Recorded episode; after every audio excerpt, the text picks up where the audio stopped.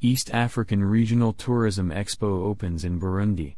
With a theme of rethinking tourism for social economic development in the East African community, the week long East African Regional Tourism Expo, IRTE's second edition has attracted over 250 exhibitors from over 10 African countries, 120 international and regional travel agents, and buyers with about 2,500 trade visitors.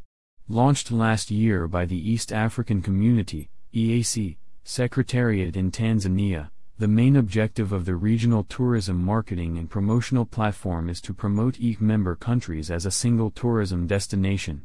Second edition of the IRTE kicked off with the registration of exhibitors and a networking event on September 23, 2022, to be followed by three days of exhibitions, seminars, and investment to be taking from September 24 to 26 at Cercle Hippique de Bujumbura Grounds and World Tourism Day, WTD, celebrations on September 27.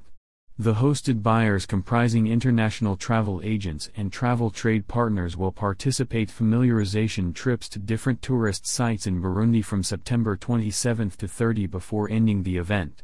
The EAC Secretariat said through its statement from its headquarters in Tanzania that the second edition of the IRTE was officially opened by the Burundi Vice President Prosper Bazombanza on behalf of Burundian President Evariste Ndayishimiye.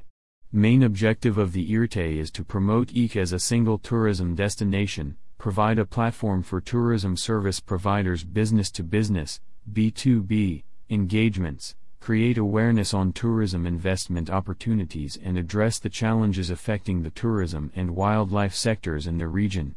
The theme for this year is Rethinking Tourism for Social Economic Development in the East African Community, resonating with the United Nations World Tourism Day commitment to campaign for tourism destinations. This year's UNCTAD Day also encouraged stakeholders around the world to remodel tourism following the devastating impact of COVID-19 pandemic which had adversely affected the tourism sector globally. More than 20 exhibitors from Tanzania are participating in the IRTE in Bujumbura.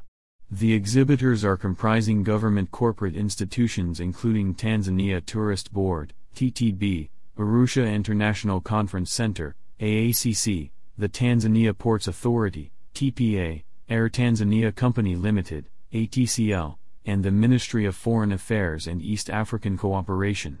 The annual IRTE's main objective is to promote the EAC block as a single tourism destination.